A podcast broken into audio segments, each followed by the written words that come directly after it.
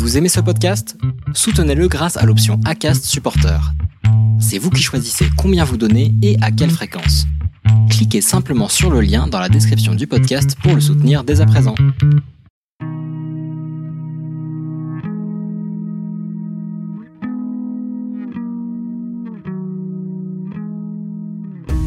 Bonjour, vous écoutez Melting Pot, le podcast qui donne la parole aux Françaises et Français issus de l'immigration. Je suis Mélanie Wong, l'hôte de ce podcast.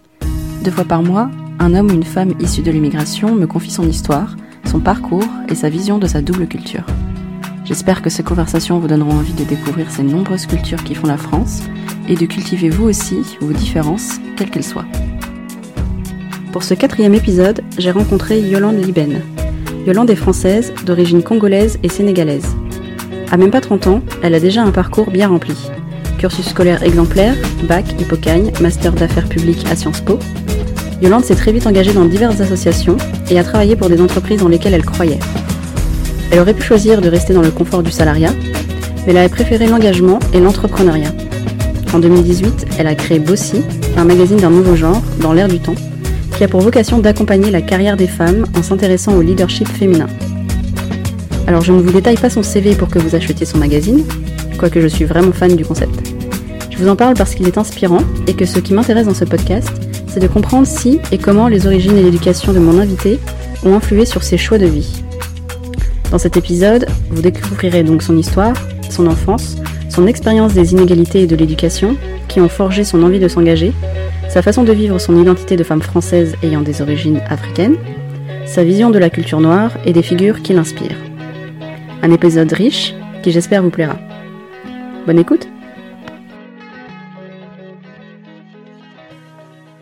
Merci Yolande d'avoir accepté mon invitation sur Melting Pot. Merci à toi, je suis contente d'être là. Je ne sais pas du tout quelles sont tes origines. Donc euh, ça c'est la première question, quelles sont tes origines Et la deuxième, c'est à quel moment en fait euh, ton histoire familiale rejoint celle de la France? Ah euh, c'est une grande question aussi.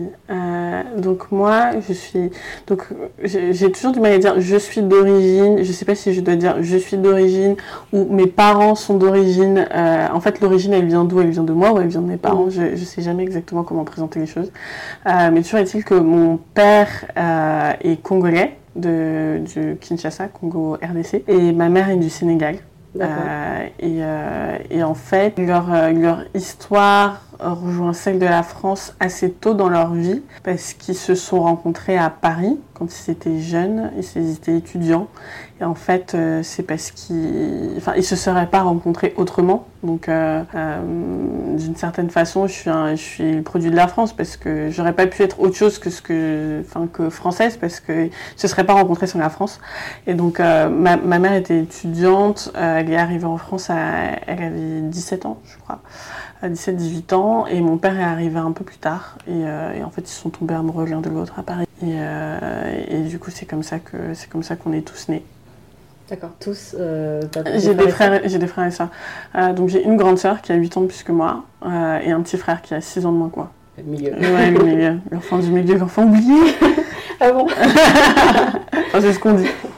Comment s'est passée ton enfance? T'habitais où? Euh, C'était comment ton, bah, ton enfance, ton adolescence? Euh, Vaste question aussi. Non, euh, je, donc je suis née à Paris, dans le 10e. mes parents d'ailleurs ont vécu pendant un long moment pas très loin d'ici porte de Vincennes. Et en fait, ils ont déménagé en banlieue pour moi quand j'ai commencé à quand j'ai commencé à grandir. Donc moi, j'ai, enfin les souvenirs que j'ai vraiment de mon enfance, c'était à Noisy-le-Grand. Ils ont déménagé à Noisy-le-Grand. Et en fait, c'est fou parce que le, quartier s'est progressivement ghettoisé. Et en fait, Noisy-Grand, c'est une ville, c'est, enfin, faut savoir que Noisy-Grand, c'est une ville extrêmement diverse et, euh, qui rassemble vraiment des, populations. Euh, enfin, c'est divers socialement, c'est divers ethniquement. Enfin, euh, c'est une ville assez incroyable. Et du coup, entre le, le, centre-ville de Noisy-le-Grand et le coin là où je vivais, c'est un peu le jour et la nuit. Donc mon enfance et mon adolescence, je l'ai vécu un peu dans le ghetto de Noisy-le-Grand.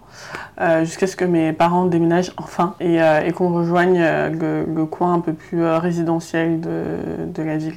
Étudiant enfin parce que ça se passait pas bien Ouais, et puis parce que ma soeur et moi, on en avait un peu marre. Mon, frère était, était plus jeune, donc il, il s'en rendait pas compte, mais euh, euh, en fait, ma, c'est surtout, je garde des noms, c'est vraiment vouloir, mais c'est surtout ma mère qui a mis un temps fou avant d'accepter qu'on déménage. Et en fait, euh, j'ai toujours eu conscience que Enfin, on n'était pas dans un environnement qui était propice à notre épanouissement, à notre développement, et, euh, d'autant que ma, ma sœur a fui très rapidement, elle a 8 ans de plus que moi, donc je la, je la voyais, euh, enfin, je la voyais vivre sa vie. Et du coup, moi aussi, j'avais très envie, très envie de partir, et quand on, quand on a déménagé, il y avait à la fois euh, de, de, de, la nostalgie et de la tristesse parce que, parce que j'adorais mes, mes, mes, amis du quartier, mais en même temps une forme de soulagement parce que parce que c'est pas sympa en fait de vivre dans une cité.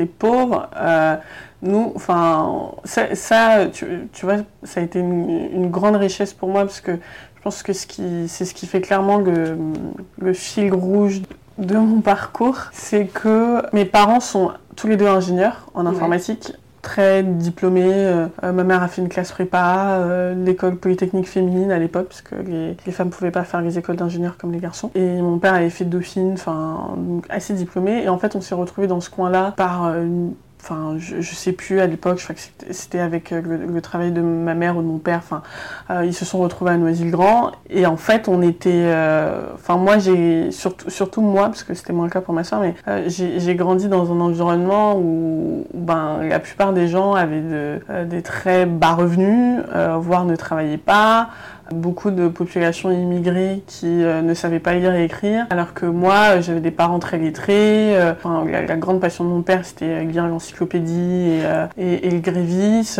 on parlait, on parlait de politique, on regardait les émissions politiques. Il y avait toujours des, journaux à la maison et, du coup, il y avait un énorme décalage entre ce que je vivais chez moi, à l'intérieur de chez moi, et ce que j'avais en dehors dans la cité avec euh, ce que vivaient mes, amis de l'époque. Et, euh, et, ça, c'est pas une position qui est toujours hyper euh, confortable.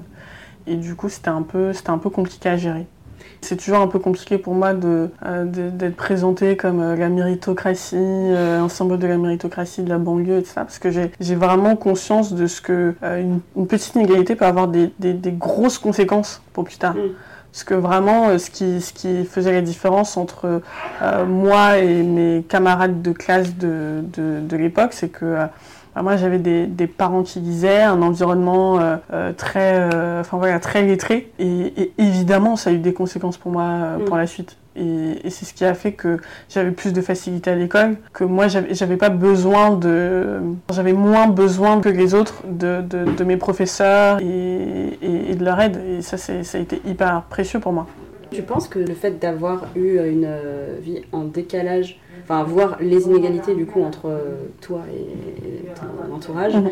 c'est quelque chose qui t'a donné euh, envie de, de t'engager ensuite? Ah ouais, euh, complètement, parce que j'étais... Euh, d'avoir grandi enfin et d'avoir passé autant de temps euh, en cité ça, ça a forgé mon, mon engagement parce que j'étais j'étais consciente qu'il y avait un problème en fait euh, j'étais consciente qu'il y avait un décalage entre euh, l'éducation que je recevais à la maison et l'éducation que je recevais à l'école et, et c'est un, un truc qui, qui m'a beaucoup forgé, qui m'a beaucoup, qui beaucoup marqué. Et, et, et, en fait, mon leitmotiv, et, et je le vois dans tous les projets que j'ai pu avoir par la suite, c'est de combler les lacunes de l'école, en fait, de pouvoir euh, créer l'école que j'aurais aimé que, que tout le monde ait, en fait. Mais tu trouves aussi que l'école ne faisait pas le travail comme il fallait? Ben non, euh, clairement, je demandais à mes parents... Euh, euh, et, et on en discutait de, de, la façon, eux, quel niveau ils avaient à mon âge. Je sentais bien qu'il y avait un problème par rapport à l'enseignement, par rapport à la nature de l'enseignement. Je sentais aussi que on édulcorait un peu les cours, euh, qu'il euh, y avait une forme de... C'était pas le cas, hein, je, je, je généralise, c'était pas le cas de tous les profs, mais qu'il y avait parfois une forme de, de, condescendance, une forme de défaitisme en fait, euh, et même vis-à-vis -vis de moi, parce que les profs partaient du principe que, que je lisais pas ou que je m'intéressais pas à certaines choses, alors que parfois je... je parce que, parce que j'avais une passion pour l'histoire ou parce que j'avais une passion pour certains sujets, je, je pouvais même en savoir plus qu'eux sur, sur certaines choses, mais parce qu'ils avaient des préjugés, ils s'attendaient pas à ce que à ce que je sois la personne que je sois. Enfin, c'était c'était vraiment, euh, je sentais le poids des préjugés en Mm. fait partout. Et du coup, ouais, clairement, euh, moi ça m'a ça a créé une distance, euh, pas une rancune, je suis pas je suis pas rancunière, mais enfin j'ai une vision assez négative pour le coup du, du système scolaire et, et tous les projets que j'ai aujourd'hui et, et- et ma mission c'est de pouvoir offrir au plus grand nombre ce qui, ce qui va leur permettre de, de, de se développer, de se réaliser, parce que pour moi c'est censé être ça la mission de l'école. Tu parlais des préjugés des profs sur euh, les élèves. C'est des préjugés plutôt d'origine sociale. Il y a de Euh, tout qui se joue, tout qui joue. Il y a à la fois du, du social, il y a de l'ethnique, il y a, il y a de, de, de genre aussi. Mais l'école, il y a un, comment dire, un stéréotype de, du bon élève et de la bonne élève. Et quand tu cadres pas dans l'image qui se font de, de- du bon élève ou de la bonne élève, ben euh, ils t'accordent pas la même attention, ils ont pas le même, euh, ils ont pas le même regard et la même vision sur ton parcours, sur, euh, sur l'effort que tu peux fournir. Moi, j'étais toujours frappée, mais c'est un truc qui, qui me marquait beaucoup, et j'étais toujours frappée de voir qui avait les encouragements, parce qu'il y avait ce, ce système Mm. d'encouragement. Euh, et les encouragements, c'est un statut un peu bâtard parce que ça, ça correspond pas exactement à ta note. C'est-à-dire que, par exemple, enfin, les félicitations, a priori, tu peux pas avoir les félicitations quand t'as pas moins de, de, de telle, telle note. Les encouragements, c'est un, c'est un peu spécial parce que c'est vraiment, euh, enfin, au, au sens le plus pur du terme, à la tête du client et en fonction de, de- des efforts perçus que tu peux, que tu peux fournir. Et en fait, les gens qui ont les encouragements, ben, c'est toujours euh, les élèves un peu timides, qui parlent pas, euh, et qui du coup ont l'air plus bosseurs aux yeux des profs, euh, juste parce que euh, ils ont un comportement qui est passif. Et l'école encourage beaucoup la passivité chez- les jeunes, chez les jeunes et chez les enfants. Et, euh, moi, c'est quelque chose qui me, qui me frappait. Et moi, je correspondais pas du tout au modèle de la bonne élève. J'étais, je, je parlais, je, euh, j'étais pas forcément euh, hyper euh, timide, ni hyper, euh, enfin, soumise à l'autorité. Puis je faisais des fêtes tout le temps, euh, je, je, je m'habillais d'une façon, euh, enfin voilà, j'étais, j'étais pas habillée comme la parfaite petite bonne élève. Et, et je pense que ça, ça a beaucoup joué dans le regard que les profs avaient sur moi. Et du coup, là-dedans, il y a plein de choses qui se mélangent. Il y a à la fois ce qu'on attend d'une, petite fille ou d'une, fille à l'école.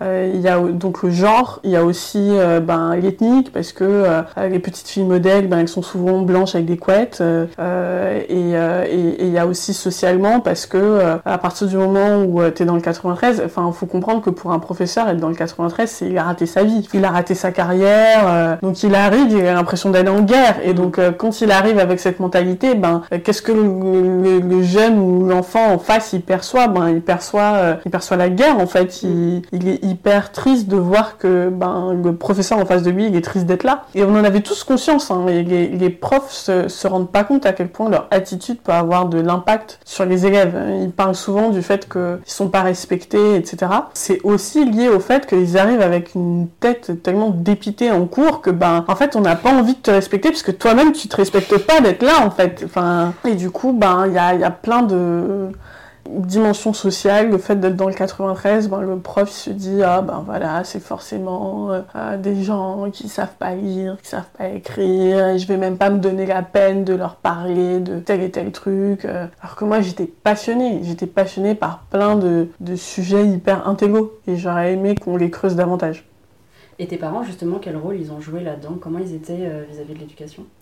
En fait, mes parents avaient vachement confiance en nous. Et du coup, vis-à-vis de l'école, enfin, ils ont compris qu'on jouait le jeu. Ils nous ont toujours dit de jouer le jeu. Parce que c'est comme ça que ça marche ici. Et je pense qu'il y a, il y a beaucoup d'enfants de- de- d'immigrés qui, à qui on a dit exactement la même chose. Euh, c'est comme ça que ça se passe ici. Il faut avoir des bonnes notes, donc il y a des bonnes notes. Euh, et donc mes parents, c'était ça. Et quand ils ont compris qu'ils n'avaient pas besoin d'être derrière nous pour qu'on ait des bonnes notes, ça, ça. C'est mon père qui a eu le rôle le plus déterminant dans ma scolarité, puisqu'un jour il m'a dit euh, euh, si tu veux être comme Michel Cotta, ben, tu, tu, tu dois faire Sciences Po. Je crois que c'est la seule fois où on a eu une vraie discussion. Bon, si on en a reparlé au moment où je préparais les, les concours quand même. Mais ça a été une des, des rares grosses discussions autour de, de, de l'école et, de l'éducation. Euh, ils nous ont toujours fait comprendre qu'ils paieraient pour nos études. Ça, c'était hyper important. Et, et voilà. Mais ils, ils avaient confiance en nous et en notre capacité à, à nous débrouiller. Et voilà, quand ils ont compris qu'on qu'on jouait le jeu, ben, ils nous ont laissés tranquilles. Et, et toi, euh, à l'adolescence ou même avant, est-ce que tu avais une idée de ce que tu voulais faire? Oui et non. Euh, oui, parce que je crois avoir dit très tôt que je voulais faire du journalisme. Et du coup, c'est pas éloigné de ce que je fais aujourd'hui. T'as créé un magazine. Voilà, j'ai créé un magazine et j'ai voulu faire ça, voulu faire ça très tôt. Et en fait, entre euh, mon enfance et aujourd'hui, c'est passé plein de trucs où je me suis détournée de ce chemin-là. Mais, euh, mais oui, enfant, je disais très tôt. euh, donc, enfant, je voulais être chanteuse, mais ça ça n'a pas duré. Euh, ensuite, je voulais être secrétaire générale des Nations Unies. euh, C'est pas mais- mal, ça, quand Ouais, même. ouais, non, c'est.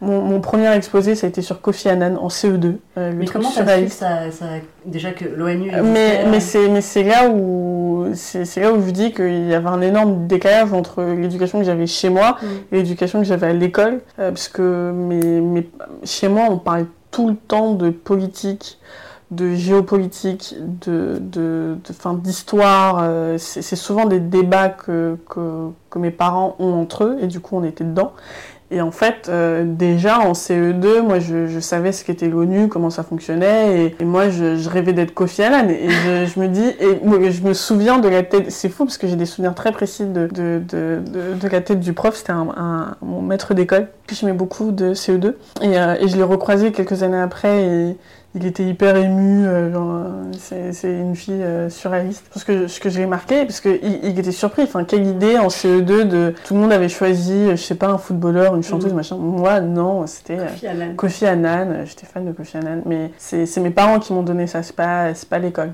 On parlait en off de, de mon côté euh, Cassandre, euh, du fait que je pense souvent à mais qu'est-ce qui va se passer dans le futur, etc. Mais c'est parce que mes parents, c'est des discussions qu'ils ont souvent entre eux. Où va le monde? Mais Que se passe-t-il? Et, euh, et on a grandi là-dedans. Ça nous a vachement influencé.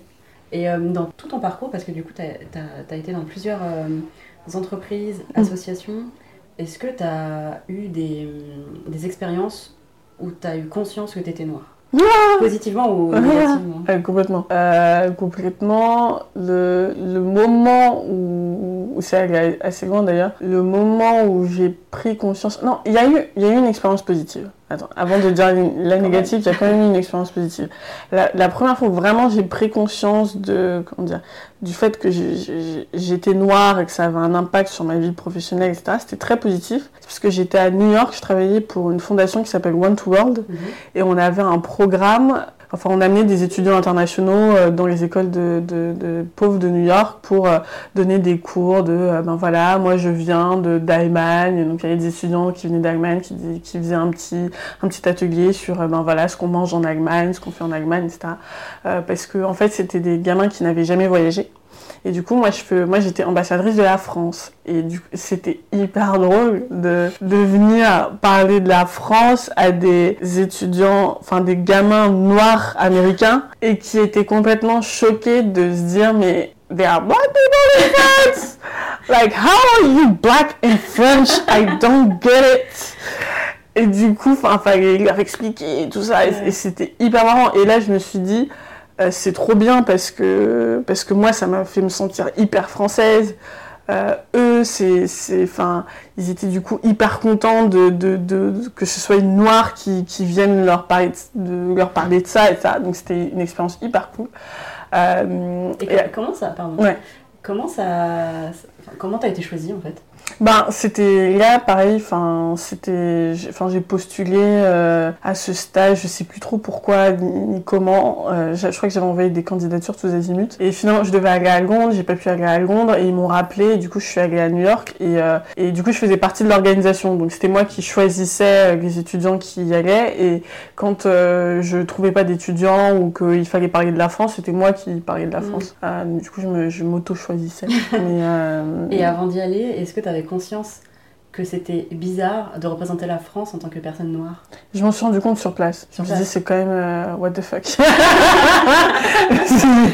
euh, ils, ils étaient there are black people in France. et enfin, ils, ils étaient surpris, j'étais surprise du coup, et c'était, c'était bizarre et c'était, en même temps, c'était hyper drôle et, et moi, je me suis jamais sentie aussi française que quand j'étais à l'étranger et, et que la baguette me manquait et que je leur parlais de fromage et que j'avais vraiment les étoiles dans les yeux parce que le fromage français, faut dire la vérité, il n'y a pas, y a pas meilleur au monde.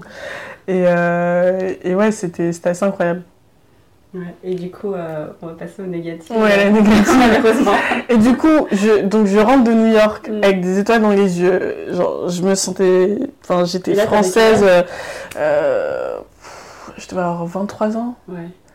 Euh, vraiment des étoiles dans les yeux, une énergie de dingue. C'était la première fois, c'était ma première expérience euh, associative puisque c'était quand même une fondation, etc. Euh, et du coup, j'étais ah mais ça y est, je vais m'engager, je vais faire plein de trucs. Et du coup, j'avais commencé mon master à faire public et je m'étais dit en même temps, je vais faire un, un, truc à côté, un stage.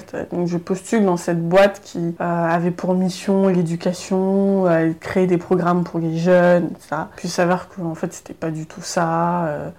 j'ai débarqué dans, dans, des bureaux dans le 8e arrondissement qui était loin d'avoir l'air d'avoir accueilli quelques jeunes que ce soit depuis, euh, depuis très longtemps, euh, avec une, secrétaire qui, qui m'accueille en mini-jupe et en haut talon, et qui me dit Monsieur, vous êtes en. Enfin, euh, et, et, ensuite, ça a été un festival de, de clichés racistes pendant tout l'entretien. mais vous, vous n'arrivez pas en retard. mais vous, est-ce que vous connaissez, est-ce que vous connaissez vraiment au cinéma? Enfin, c'était horrible. Au C'était pour faire quoi? C'était un stage. Alors, je me souviens plus exactement de la nature du stage.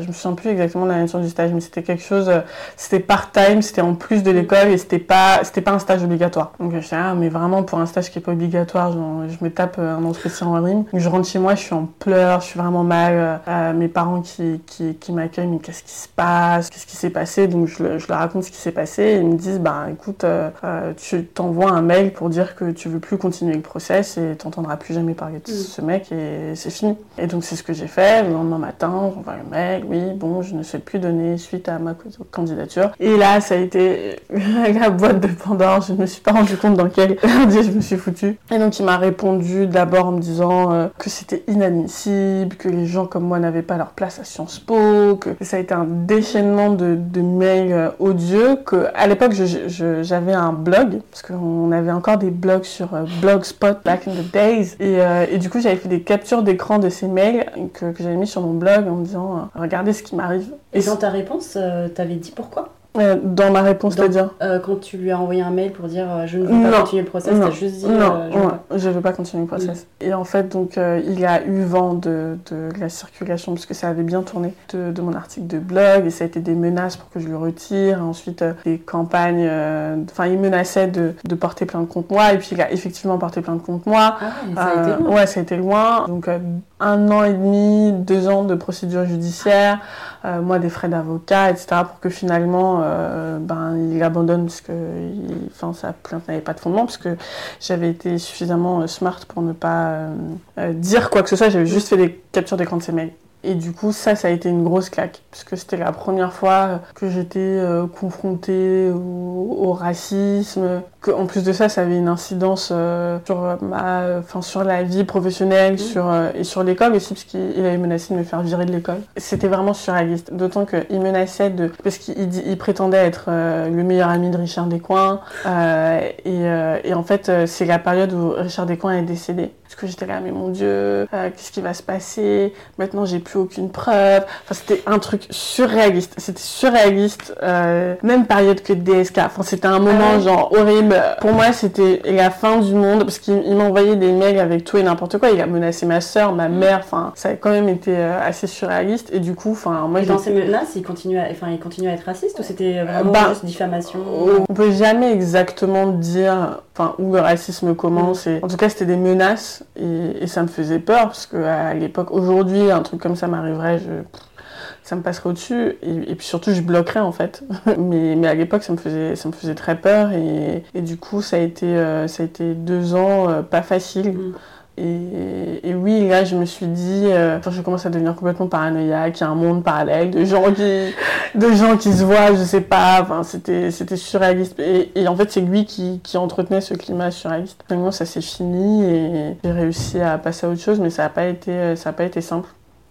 T'étais la seule ou t'as eu d'autres expériences Après. C'est quand même assez. Euh, ouais, bon, ça c'était c'était hard. Euh, mais, euh, mais non, mais en fait, je pense que c'est le cas de beaucoup de gens qui, évoluent dans des cercles où il n'y a pas beaucoup de noirs, où il n'y a pas beaucoup de diversité en règle générale. C'est que, en fait, on se met des œillères. On a une espèce de barrière psychologique. En fait, on voit plus ces choses-là.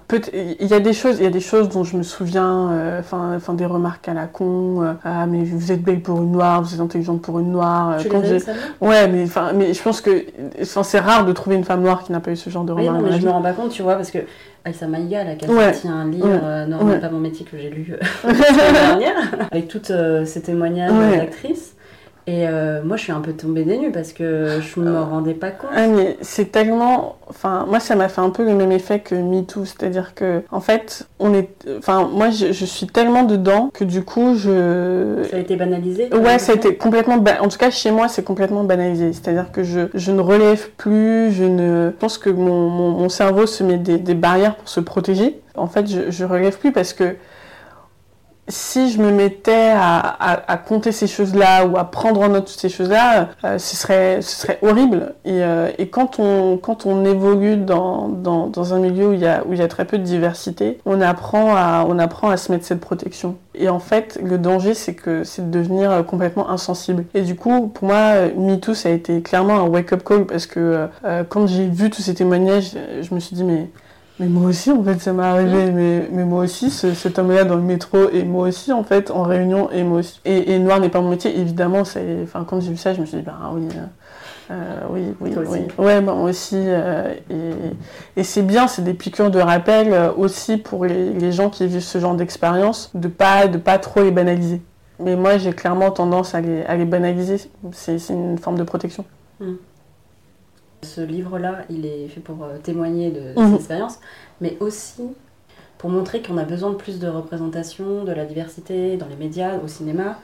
Qu'est-ce que tu penses de ça? Est-ce que pour toi c'est important dans... Parce que dans le magazine, je le rappelle. c'est pas moi qui vais dire que la diversité n'est pas importante, ou que la représentation c'est pas important.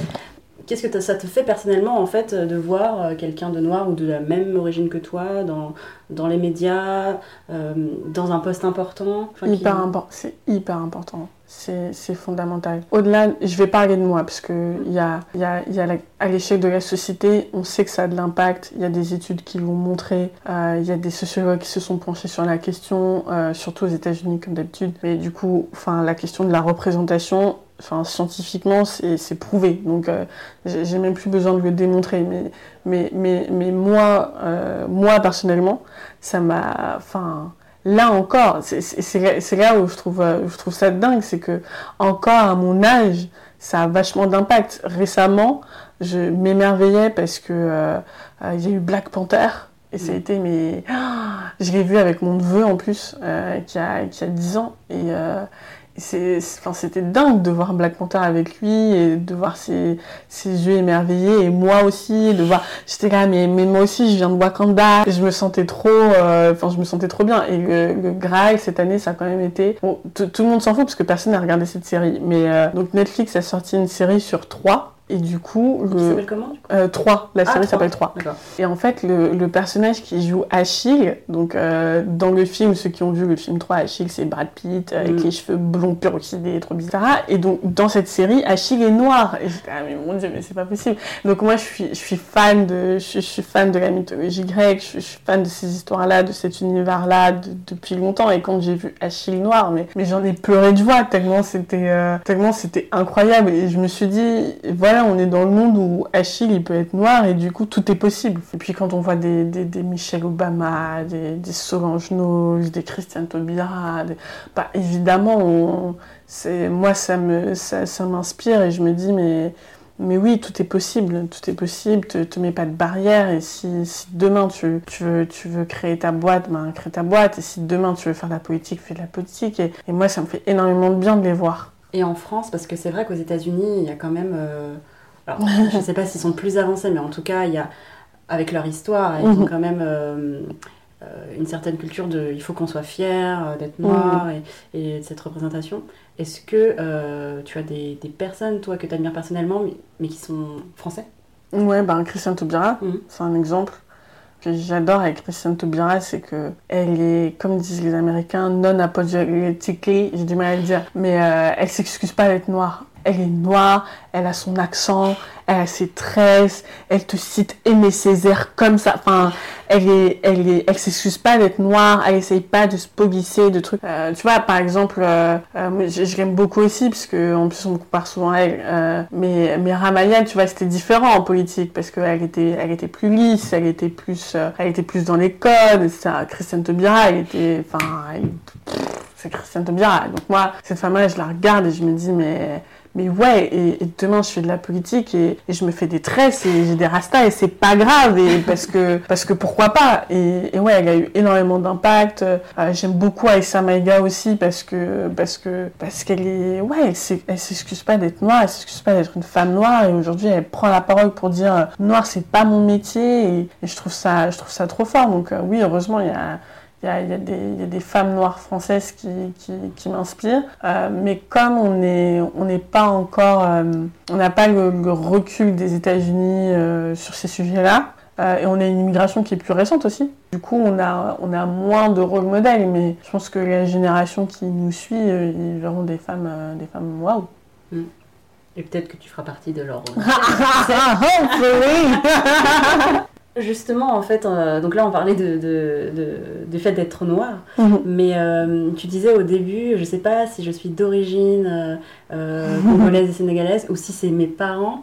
Quand est-ce que tu te sens française ou est-ce que tu te sens tout le temps française ou est-ce que parfois euh, tu as une part de toi euh, qui est euh, justement congolaise, sénégalaise ou tu te sens africaine? À quel moment tu te sens française et à quel moment tu te sens africaine? Ah ouais, c'est dangereux parce que je, ce, ce podcast sera écouté par, des gens de ma famille. Ils me guetteront. Alors, alors est-ce que tu te sens plus sénégalaise, plus congolaise? Nous voulons savoir. Non, c'est en fait c'est fou parce que cette question-là, je l'ai pas, je l'ai pas résolue et c'est une question que je me pose souvent. Euh, et, j'en parle souvent parce que parce qu'en fait, quand on est enfant d'immigrés, on a en tête l'impression qu'on pourrait avoir le choix, qu'on pourrait se dire euh, je suis français et puis non et puis enfin alors que les j'allais dire les, les Français de souche et je dis ça avec plein de guillemets que vous ne voyez pas mais ils sont là Il y a des guillemets. il y a des guillemets. Euh, eux, euh, eux se, enfin, en fait, ils s'interrogent pas sur leur, leur francité. Et, ça, c'est une chance. Euh, J'aimerais pouvoir évacuer cette question, mais cette question-là, je, je me la pose périodiquement. Et donc, il y a des moments où, euh, où j'ai aucun doute sur le, le fait d'être française. Et, et ça va être quand, quand je suis à l'étranger, je me sens complètement française parce que, parce que, parce que les gens me perçoivent comme française et parce que la France me manque. Et puis, il y a des moments où, euh, où, où, je me sens, où je me sens en décalage parce qu'il il se passe des choses où, je me dis mais, mais c'est quoi ce pays? Mais, mais, mais, mais, pourquoi? Ou, euh, il y a des moments où je me dis ah j'aimerais bien être plus enfin il y a des moments où c'est fou mais culturellement j'ai l'impression d'avoir zappé des trucs. Typiquement au moment de au moment de la mort de Johnny c'est des moments, enfin c'est des grands moments, euh, tu vois, nationalement il se passe un truc, euh, les gens pleurent dans la rue, euh, enfin t'as l'impression que, enfin voilà, Johnny est mort, c'est un pan de l'identité française Mhm. qui est morte avec lui. Et j'étais ah bon, bon si je connais des chansons de Johnny, heureusement parce que sinon vraiment je me, je me serais senti mal. Mais j'étais là, ok, ben moi j'ai pas grandi, enfin mes parents écoutaient pas de Johnny à la maison, donc j'ai pas non plus, enfin je, je, enfin c'est, je me sens pas, enfin Johnny c'est pas mon papa quoi, alors qu'il y a des gens qui, Ah, c'était ah Johnny, enfin et qui chantaient toutes les chansons et qui les connaissaient par cœur et là on se dit ah ouais je, Là, je suis pas ah ouais, je suis pas française, non, non, non. Mais, euh, mais ouais, c'est ces petits moments où, euh, où en fait, euh, ben, tu te rends compte que t'as pas complètement absorbé l'héritage culturel français parce que ben, tes parents, enfin, eux sont pas du pays. C'est là où tu dis, ah, quand même, je suis pas, je suis pas hyper française, mais sinon, euh, est-ce que je me sens hyper sénégalaise et congolaise? Euh, Je pense que les Sénégalais, les... attention, les Sénégalais et les Congolais disent, ah, mais non, c'est une boutique, une toubab, enfin, j'ai tout entendu. Euh, non, Toubab? euh, Toubab, c'est blanc en Ah sénégalais. Ouais, je, je- je suis une toubab, je suis une vraie, une vraie blanche, une vraie française. De toute façon, je pense que pour les deux communautés, que ce soit les Français français et les, les Africains africains, on n'est jamais... Mm. T'es entre deux. On est entre deux. Ouais. Et ça, j'assume. Je commence de plus en plus à assumer. Mais, mais oui, il y a des moments où je me sens, il y a des moments où je me sens africaine et en ce moment, il y a, il y a beaucoup de, de moments où je me sens noire. Euh, Au-delà de, de, de l'africanité, euh, il y a vraiment un sentiment de négritude et qui passe beaucoup par euh, Internet. Euh, parce que du coup, on voit, en fait, on- il n'y a, il y a plus de frontières entre les Noirs américains et les Noirs d'ici et les Africains. Enfin, je regardais une vidéo euh, euh, de un, un- un truc euh, rigolo, euh, enfin un, mec qui faisait une, une vidéo humoristique qui disait Black moms, things black moms do, quelque chose comme ça. Et, euh, et en fait, euh, Black Moms aux États-Unis, c'était la même chose que Black Moms pour moi et Ouais. Black Moms en, en- en Afrique. Et je me suis dit, mais waouh, c'est fou ce, euh, cette connexion. Et au moment de Black Panther, par exemple, il y a une connexion entre tous les Noirs, quels que soient, qui sont entiers, africains, noirs américains. Enfin, il y a, il y, a, il y a une vraie culture noire qui, qui, qui est visible et qui apparaît à travers Internet. Et en ce moment, du coup, je me sens pas mal noire plus que, plus que africaine. La musique, on écoute Beyoncé, Kendrick Lamar, tout ça, quel que soit. Et puis les sonorités aussi. Ils s'inspirent beaucoup des, des- les Noirs américains s'inspirent des sonorités africaines. Enfin, et c'est pareil, par exemple, enfin de, de MHD à, à, à Kendrick. à tout ça. Enfin, il y a, y, a, il y a plein d'influences et, et du coup, on se dit ah mais peut-être qu'il y a peut-être qu'il y a une culture noire.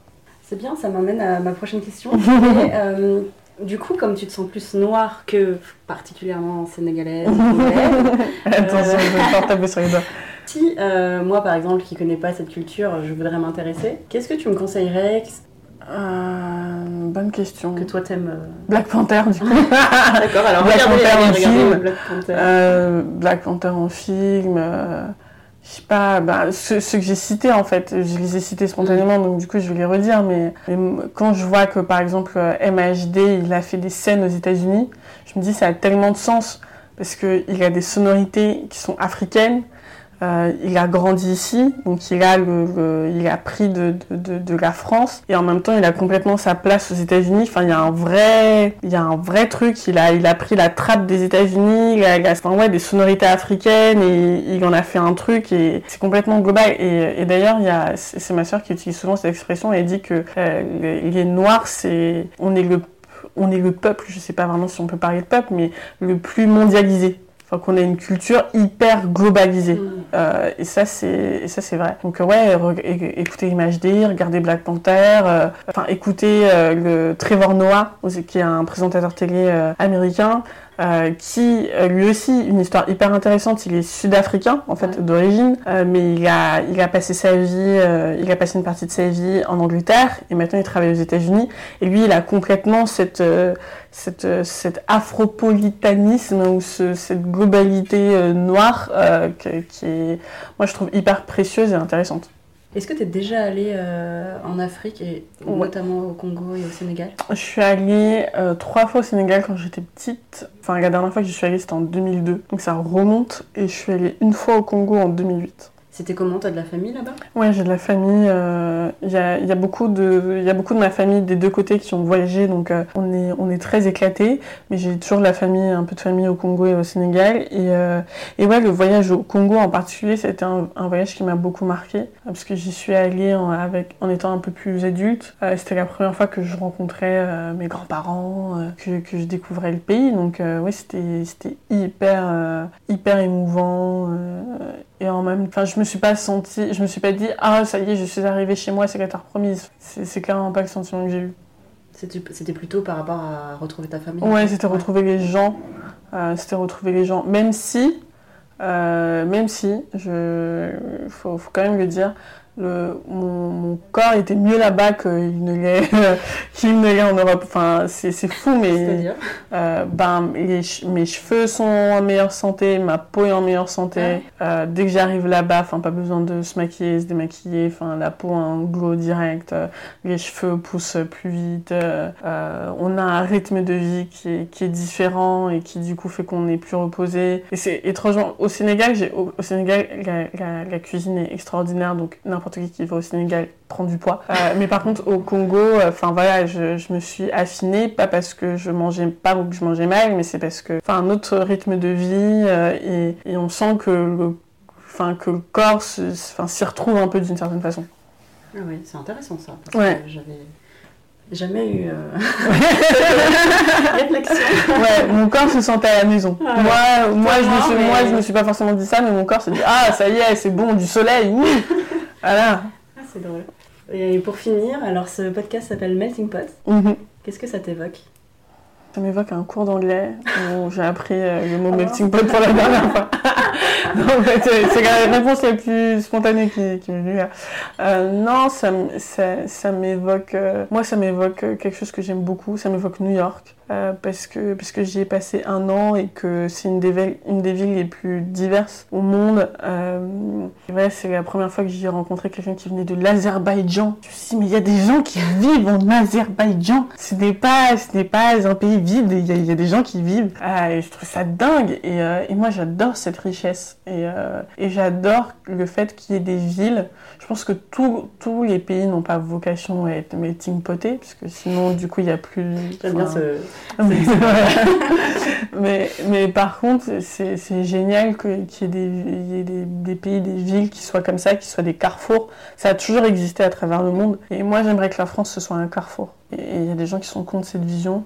Moi, je pense que la, la France a vocation à être un carrefour. Elle n'a pas vocation à être, un, à être une Norvège ou un truc hyper fermé. Non. C'est un, grand pays, c'est un pays avec une histoire folle. Et, et ça a vocation à être un carrefour pour le monde, à être un, un pays qui accueille euh, des gens de partout et à être un melting pot.